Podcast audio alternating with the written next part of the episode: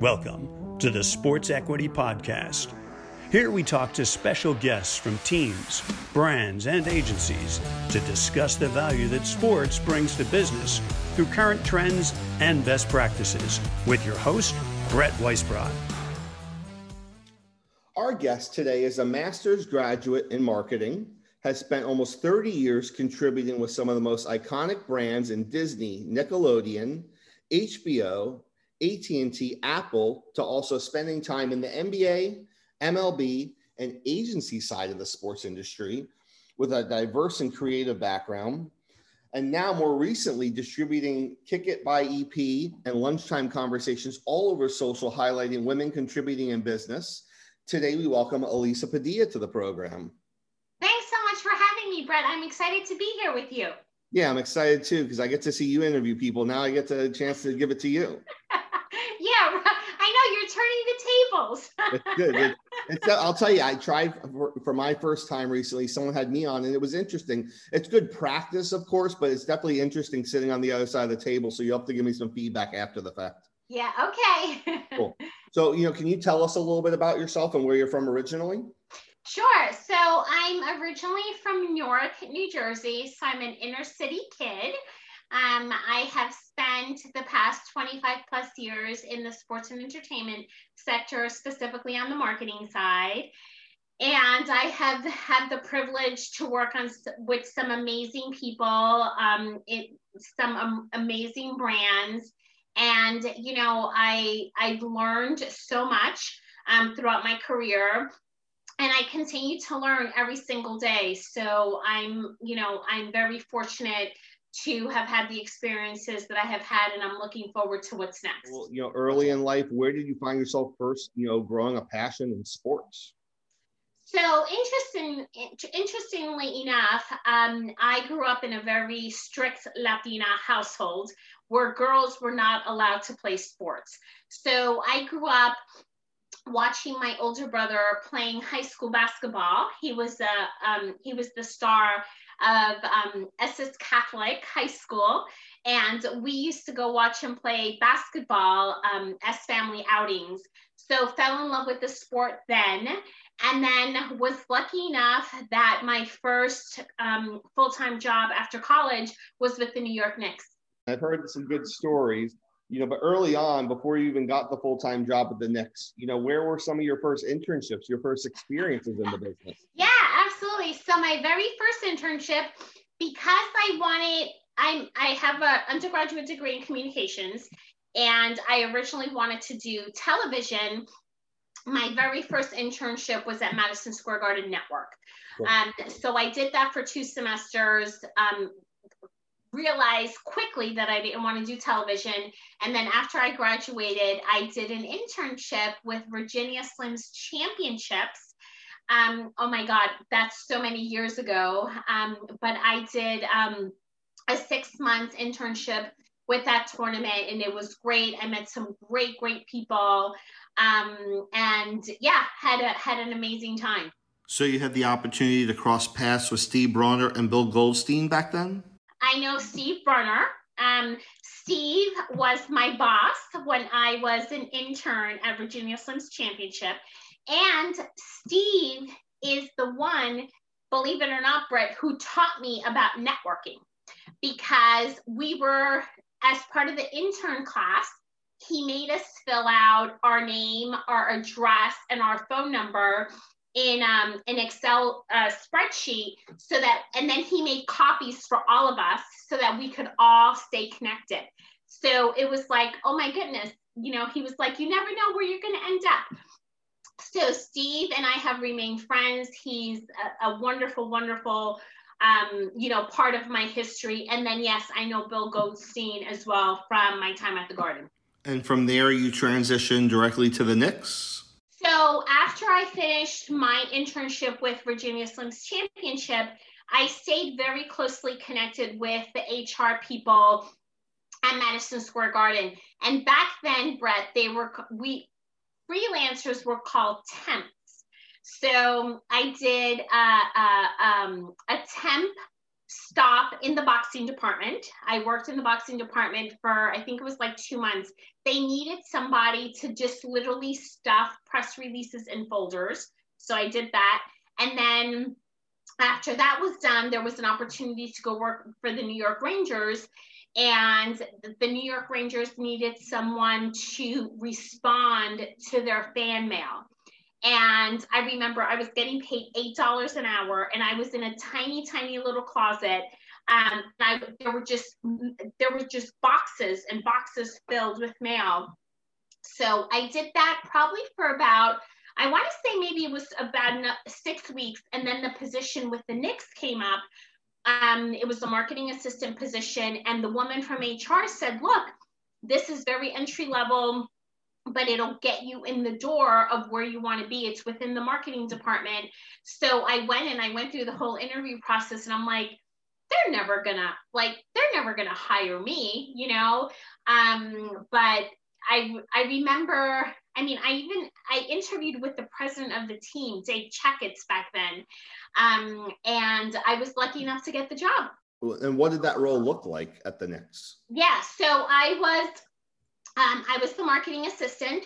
So I was the assistant to the director of marketing, and I did everything from answering phones, typing letters, um, faxing, yes, faxing, um, um, making copies, ordering lunch, scheduling meetings. And what I learned in that position was the more and the more that I did my job at 150%, it was the more responsibility that I got. So um, my boss, who's my mentor till this day, slowly started infusing me in the creative process. And then once I got infused with the creative process, then I started to get infused with the budget process. So slowly I was taking on additional responsibilities. And two years later, I got promoted to manager of marketing administration, where I was basically um, the liaison between our group and um, the creative group. I managed the department budget and then also worked with the partnerships group on sponsor programs. And were you living in the city during this time period? I was actually living in the suburbs of New Jersey. So back then, I would take, I would be on a train for an hour and 20 minutes. I would be on the path, another train for another 20 minutes and then I would have to walk like five blocks to get to the garden. So it was a two hour commute each way. Um, but I did that for many years and you know what, it's, you know, it was way, way too expensive to live in the city. Um, so I did it and you know what, it was, it was an amazing, uh, it was great. It was great. Back, right? It was the foundation for a lot of your experience later. Yeah, yeah, absolutely. And also too, where I learned I learned the fun, the true fundamentals of sports marketing because the woman that I was working for was brilliant and just I she just took me under her wing and she taught me so much. So to your point, it was the foundation of you know my entire career. So you changed it up a little bit after that, and you did some uh, you know spend a little bit of time at Disney doing some sports marketing. You know, what was your biggest takeaway being more on, on a, a brand side away from a team? So interesting. I went I went to Disney. Disney had just opened up their sports complex and I joined in April and I was working on the tennis program and I was working on the baseball program. So the way that the department was set up was you were you were a marketing representative for a specific sport and you handled everything of that sport from A to Z. So it was very interesting because it's Disney, right? A global brand. They have all these resources. And it really just taught me how to position a venue and how once you got the, um, the, um, the program to the venue, then how to promote it. So again, another layer to prepare me for my future job, you know, when I ended up at Barclay Center. However, the the stint at Disney was short because I had only been there for a few months and they quickly realized that sports was over here and the rest of the Disney machine was over here. And they said, okay, you know what? It doesn't make sense for the sports people to be making their own contacts or to you know, to be re- d- developing their own relationships when they should be capitalizing on everything that we're doing for the theme parks. So they decided to merge the groups. And I just, you know, I didn't move to Florida to do theme park marketing.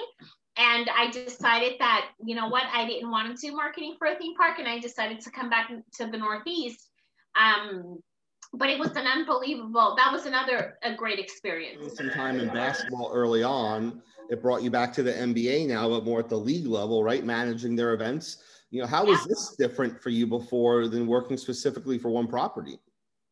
Well, the biggest difference is that I got to see how the league developed their programs and developed their events and how that drilled down and, and cascaded to the and to the local teams and how we from a from a league perspective developed programs and then went into the market and worked with the teams to execute it at the local level.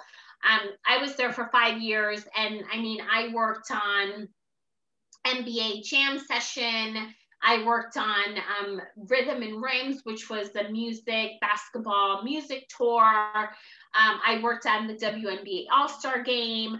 I worked on a Mexico project. I got to travel. I mean, I I again so lucky.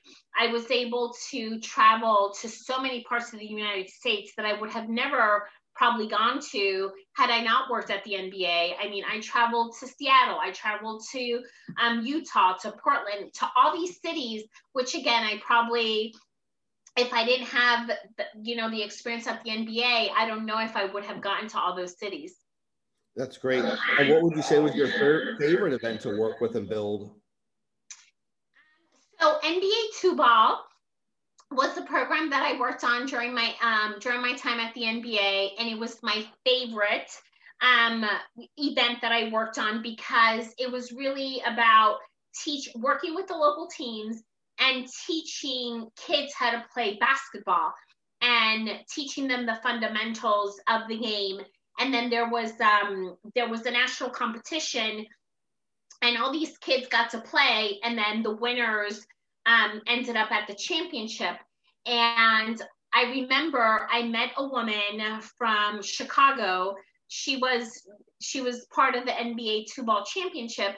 And brett she reached out to me last year and she's like i don't know if you remember me but you know i was part of the nba i was part of the nba two ball championship um, event and you know you were so great and you know the nba did such an amazing job and i'm so happy to reconnect with you. And i'm like i was like oh my goodness. Yes number one i remember you. And number two to have to have basketball have made that impact on that young woman is just really incredible.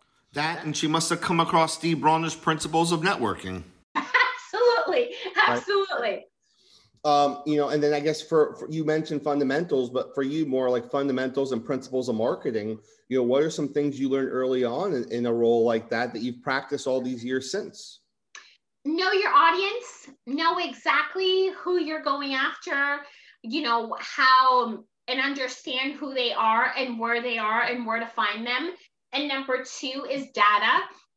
Is how do you leverage data to help you make decisions? Um, you know, when I was at the NBA, um, the process that we went through to select site locations for our events was pretty incredible. Um, you know, you looked at the city, you looked at what other sports teams were there, you looked at the population. I mean, there was so much that went into that considerations that that when and and now it's just like okay, they were just looking at data so that has been something that you know those two things have been you know core principles in my entire um, in my approach now. You know what aspect of that do you think would have made your job easier back then? You know i think that i think looking back had that been the first stop i think it would have made the job a lot easier as opposed to when I look back, we used to come up with these great ideas and we're going to do this and we're going to do that. And, you know, we would go from like A to let's say, you know, G. And then we'd be like, oh, yeah, maybe now we need to talk to the business intelligence group or, you know, to the data group. So I think now that's the first step before, I mean, the second a concept comes to mind, it's like, okay, what data do we have to support this before we go from A to B? So, you know, I'm moving along here and there's some there's sometimes I want to stop, right? But there's just so much good meat to these brands that you've worked with over the years, right? You know, you continue to work such, such iconic brands like Nickelodeon, HBO, AT&T, right? Just, you know, an array of different brands from a marketing perspective, you know, what was your biggest takeaway from working for all those brands during that time of your career? You know, I think they were all very special and unique in their own way. Nickelodeon taught me about multicultural marketing. It taught me about kids programming. Um, and the, and I'll make the point about multicultural marketing because Nickelodeon, when I joined, Dora the Explorer was through, I mean, the ratings were through the roof. And I worked in the events and attractions department, and we were responsible for putting together a live Dora show. And again, looking at the data, um, it's like, okay, there's opportunity here in Mexico, there's opportunity here in Latin America because this character is his is Latino. So from that perspective, just like opened my eyes in terms of, okay, so you can take a product that has been developed domestically and how does that translate into the international markets? Um, HBO working on the pay-per-view business, you know, there it was all about getting consumers to push a button right on Saturday night when we were promoting a pay-per-view event. So what is that behavior like? How early do they commit? When do you have to spend the marketing dollars to get in front of them but then you really need to save money to, for the week of the fight because that's when you're going to do your last push which again all of that and those formulas all helped me when I got to Barclays Center and I was promoting uh, concerts.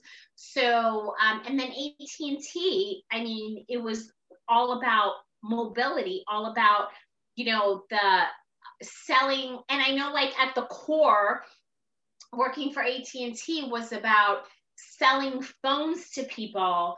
However the flip side of that is how phones enhanced people's lives right? The the, the communication and that connectivity um, to stay connected to your family or to your friends. So and i at AT&T was when i learned about churn um, you know, it was about looking at the data of, okay, we're selling the, these many plans, but you know what? How many people are leaving us um, on a monthly basis? So again, just all things, um, you know, different aspects of marketing le- learned along the way.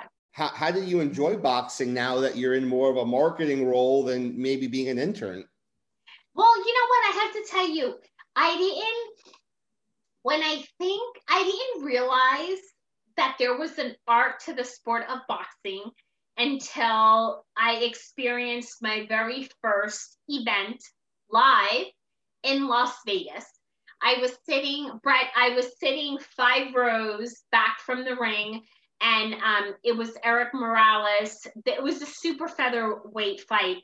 Um, and it was Erik Morales and, and Antonio Marquez and I just, the footwork and the eye coordination, I was just, I was amazed.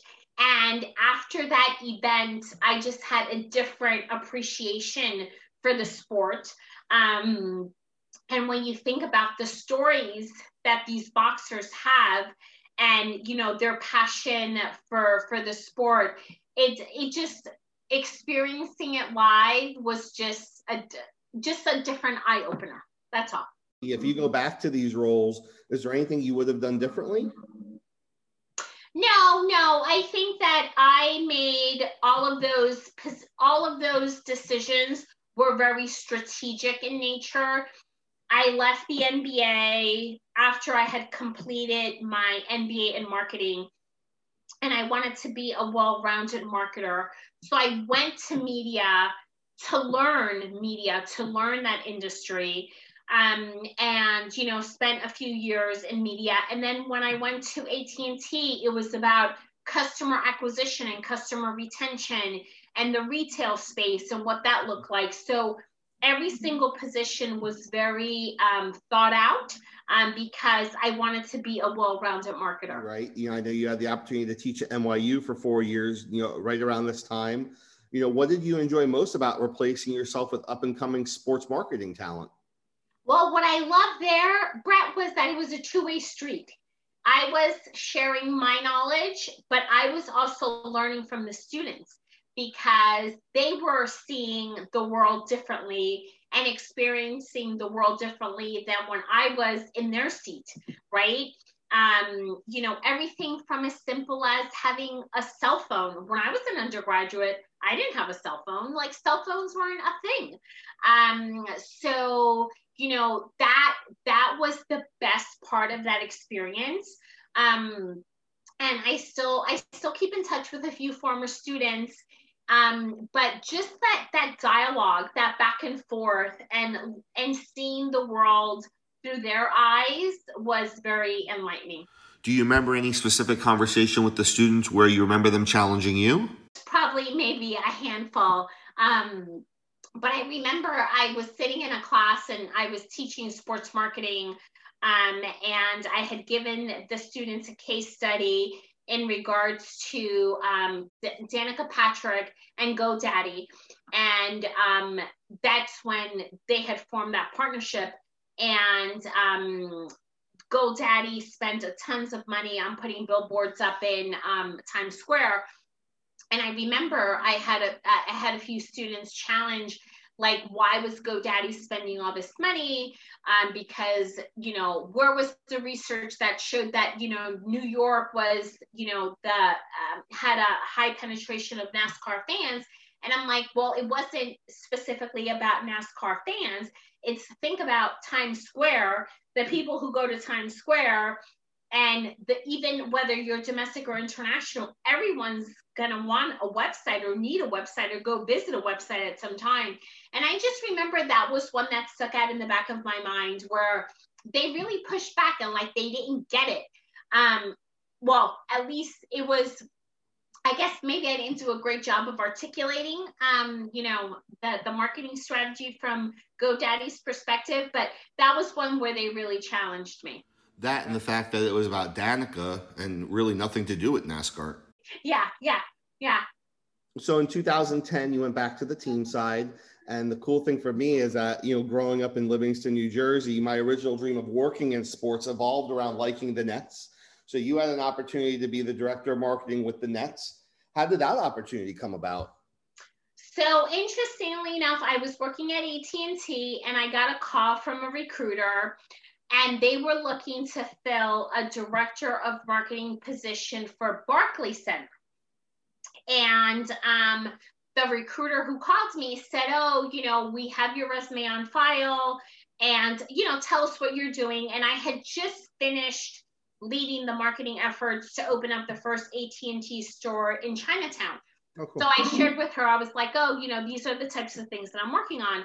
And she's like, oh, she's like, that's really um, really great experience and you bring a totally different perspective to this role. I said, okay, no problem. I was like, look, I've never sold tickets or have been on the entertainment side. So um, I went in for the interview, and it just so happened, Brett, that the gentleman that I interviewed with shared with me. I interviewed with him on a Friday at three o'clock in the afternoon. And the first thing was like, who who conducts an interview on a Friday at three o'clock? I'm like, this is probably, you know, they're just, they just want to check the box. Um, but the gentleman said, oh, you know what? The the woman who is the director of marketing for the Nets just resigned on Monday, and we're looking to fill both positions. So I was like, oh, that's very interesting. So I called the recruiter as soon as I got out of the interview and I said, Hey, I said, I don't know if you know this, but they're looking for a director of marketing for the team. That's the job that I want. I said, I don't know if you're doing the recruiting for it, but that's really the job that I want.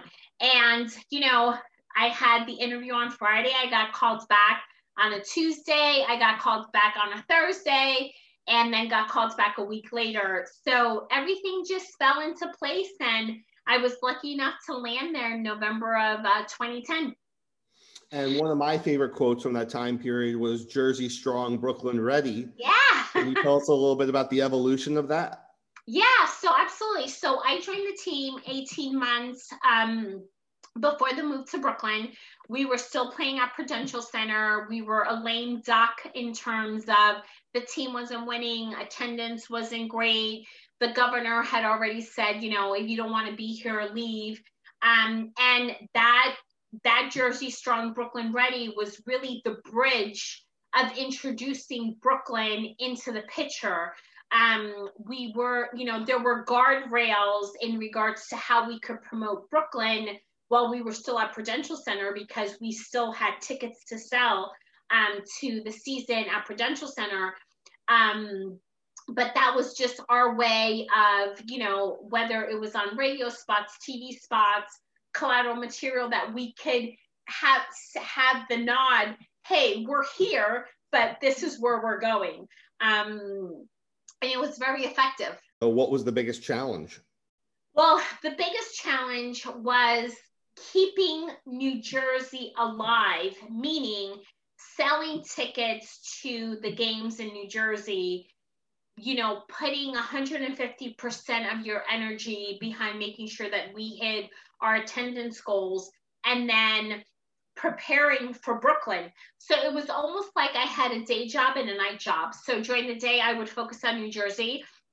And then at night, while I was at the games, you know, my team and I would be sitting, you know, whether it was in the upper level or sitting, you know, in the press room talking about Brooklyn and putting together our strategy for Brooklyn.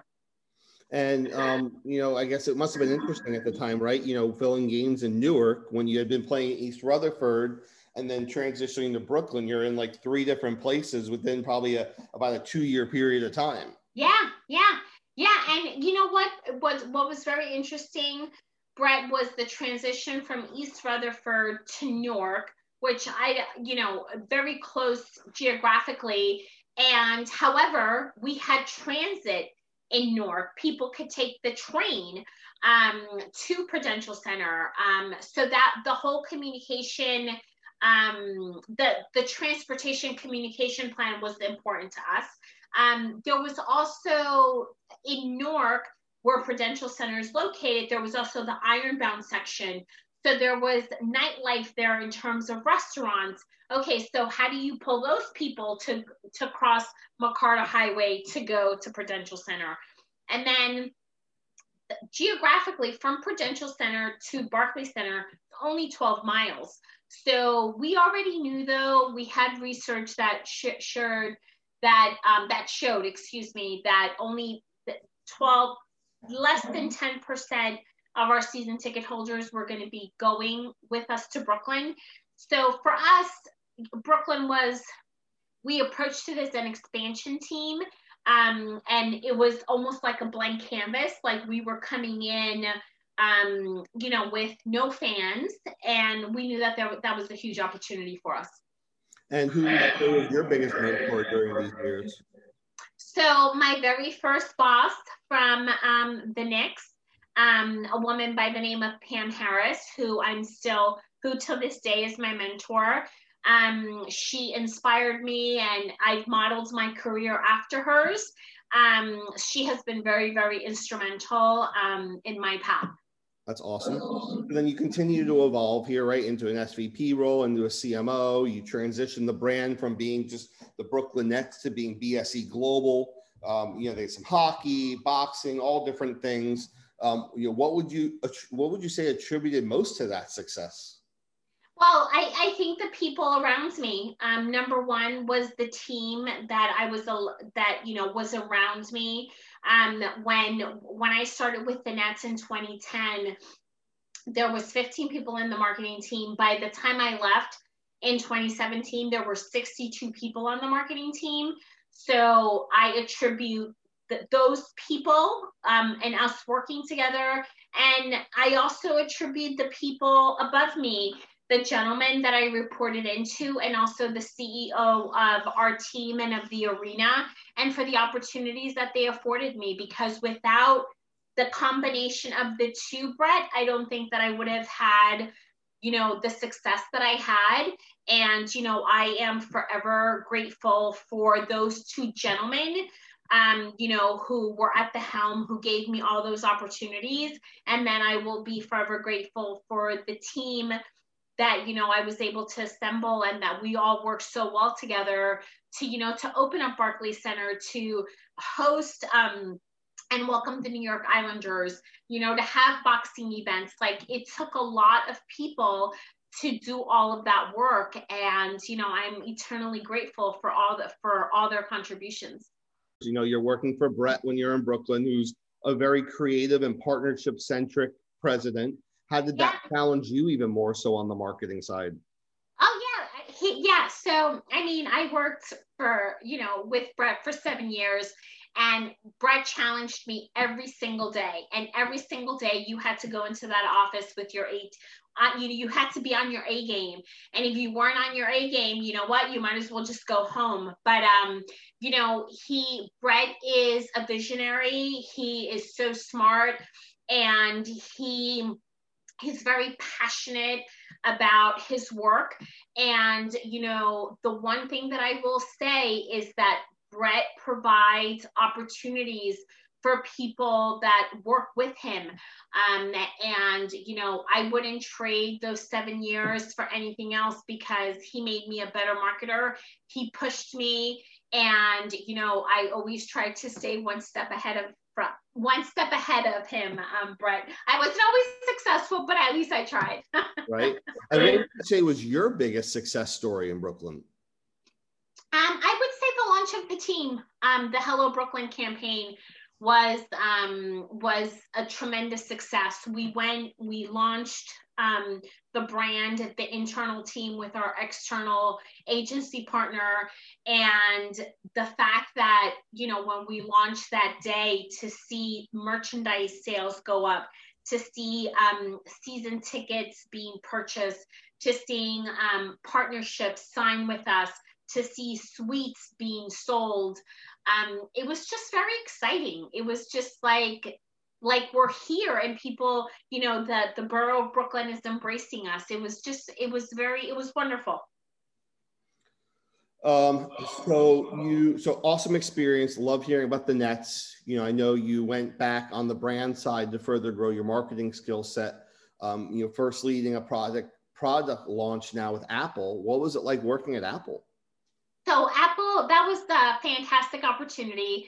Um, and the one thing that I learned at Apple was that w- what was most impressive about working at Apple was that everyone who works at Apple is committed to developing products that are going to enhance the lives of people.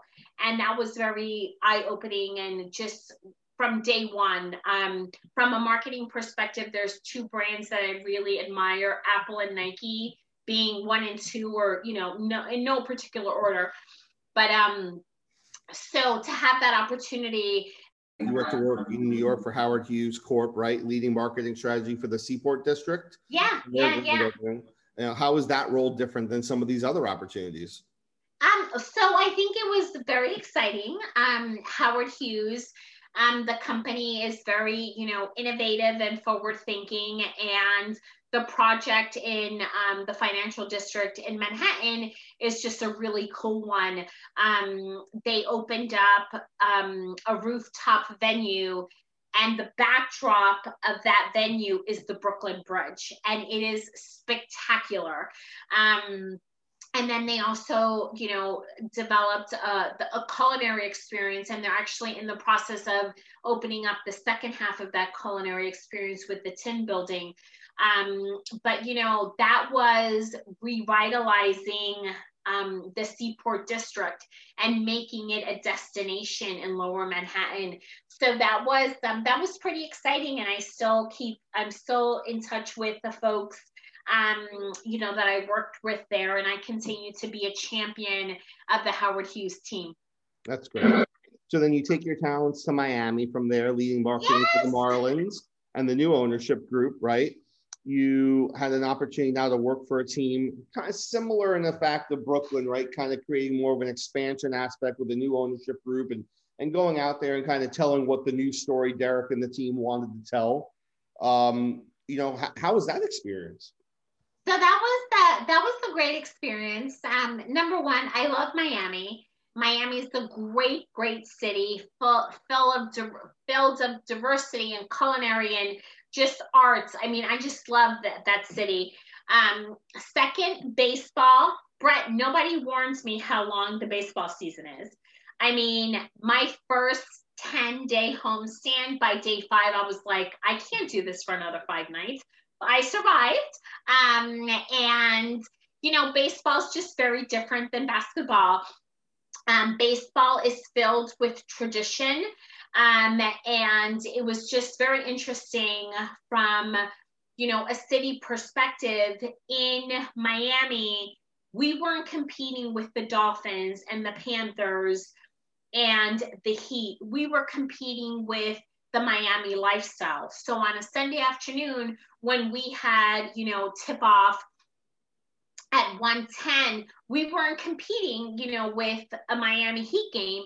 We were competing with people wanting to be out on the bay on their boats or at the beach with their families. So um, the great thing that we had at Marlins Park was that we were an air conditioned venue.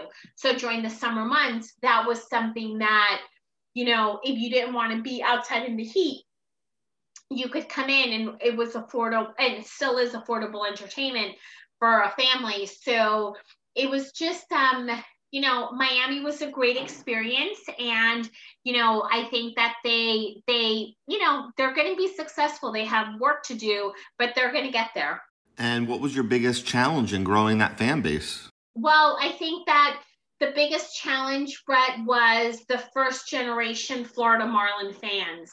So the team, when they were the Florida Marlins, they were technically, well, pe- people will argue that they were in Broward County, but that's not true. They were literally on the line that had Bra- that was Broward and Miami Dade.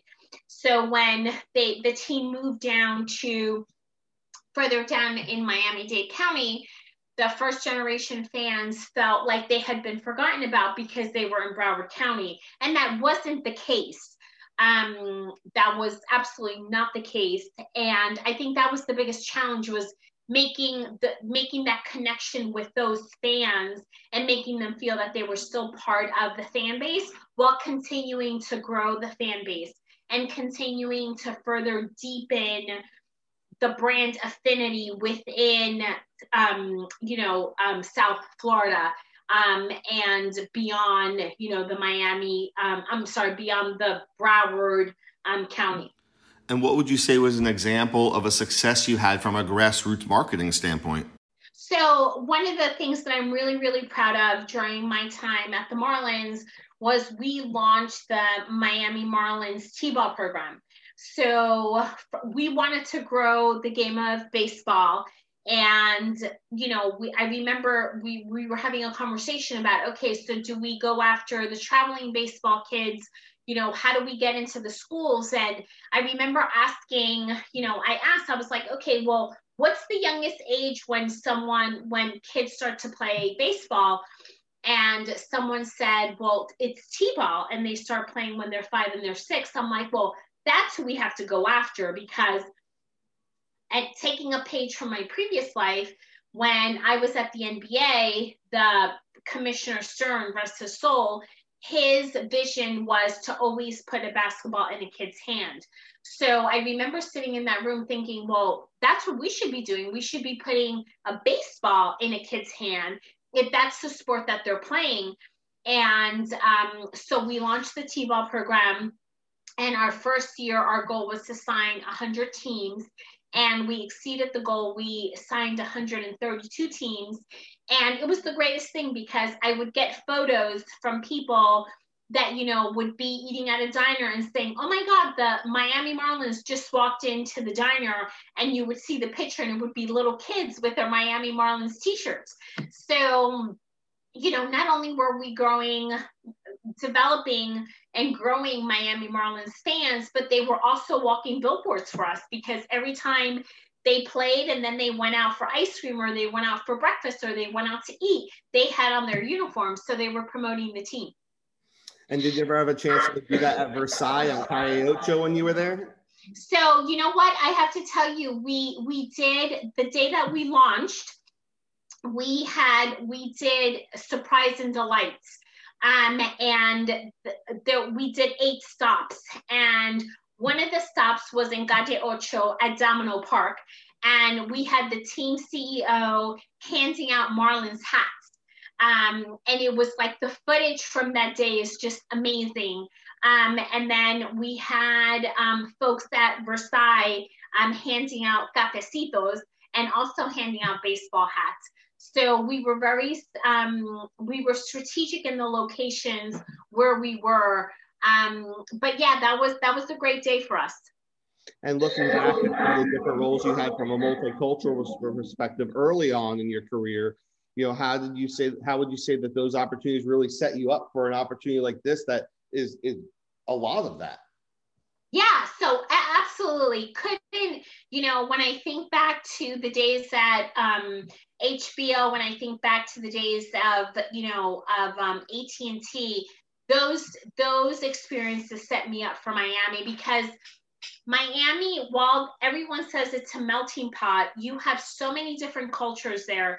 You have Cubans, you have Puerto Ricans, you have Dominicans, you have Europeans, you have um, folks from Latin America. And it, one of the things that I learned about Miami was Miami is a city where people do not assimilate in, you know, and become Miamians where it's like when you go to New York, you assimilate and you become a New Yorker. In Miami, they hold on to where they were they're from, you know, that affinity to the country that they're from. So it was very interesting because like anything in marketing, one size doesn't fit all. And how do you remember that evolving kind of the group sales program or the ticket sales around some of those, you know, nationalities and theme nights when you were there? Yeah, so we worked very, I worked very, very closely with the head of sales and the um, director of group sales, and we did heritage nights. Um, which the team had done prior to our arrival there. Um, but you know, there was Cuban night, there was Panama night, there was um, Puerto Rico, there was Dominican Republic. I mean, Nicaragua night. I mean, we we celebrated um, all the heritages, and it was all tied into group sales. So you bought a ticket and you either got a T-shirt or you got a hat, you got some kind of keepsake, and then everybody got to sit together um, at within the within the ballpark. You know, it's funny. I know growing up around the Marlins, I had a chance to be at the World Series in '97 and see the transition you talk about from county line down to Dade. But I always found it interesting for a Sunday Mets game how Jewish Heritage Day just completely dominates the entire bowl. Yeah, yeah, yeah, yeah. Good times. You know, so from here you transition back up to New York. You had the chance to go back and work with some old, you know, I wouldn't shouldn't say old, but some former colleagues, right? Yeah. Yeah, Brett Yormark, Mike Savazzi, some of the guys from the the Brooklyn days, and you were able to help build out some creative strategy and par- in partnership marketing at Roc Nation. Um, you know, how was that at first? So that was look, I, I was very grateful for the opportunity to be reunited with Mike and, and with Brett. Um, since I had had a very successful tenure under Brett in Brooklyn. Um, I got to Roc Nation and working on an agency side was very, very different than working on the property side. Um, and I quickly learned that it was very different to, to sell a, a personality versus selling a ticket to an experience. Um, but I was I was at Roc Nation, Brett, for eight weeks, and then I was furloughed due to COVID nineteen. So um, over the past year now, you've created some new engaging content, right, with your lunchtime conversations and and Kick It by EP. Um, you have the opportunity to highlight women making major contributions in business. You know, what have you enjoyed most about this so far? Um, I think that what I've enjoyed the most is the conversations themselves, is just providing women the opportunity to tell their story. And at the end of the conversation, it's snackable content, so it's only 20 minutes. At the end, I ask every single person to provide three career insights. Um, and that's career tips. So whether you're just starting off in the, in the industry, whether you're mid-level or whether you're a C-level executive, you know, you can learn from their experiences. So the the conversations and the connections have been have been so grateful. And I can't believe that it's coming up on a year that I launched Kick It by EP Lunchtime Conversation. Um, so I'm very proud of the work you know, that we've been able to accomplish this past year. So you kind of my last question. You know, for those trying to get into the sports marketing space or even grow where they are, what three pieces of advice would you give? Oh my goodness, Brett, you're really turning the tables on me today. Um, number one is be authentic to who you are. Um, there's, you know, there is no one in the world like you, so authenticity matters. Um, number two, be humble.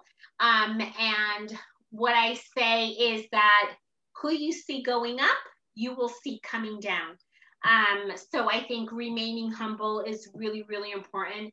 And number three is just work hard. Um, I believe that the work speaks for itself. And I believe that if you do the work and you deliver, the next opportunity will come.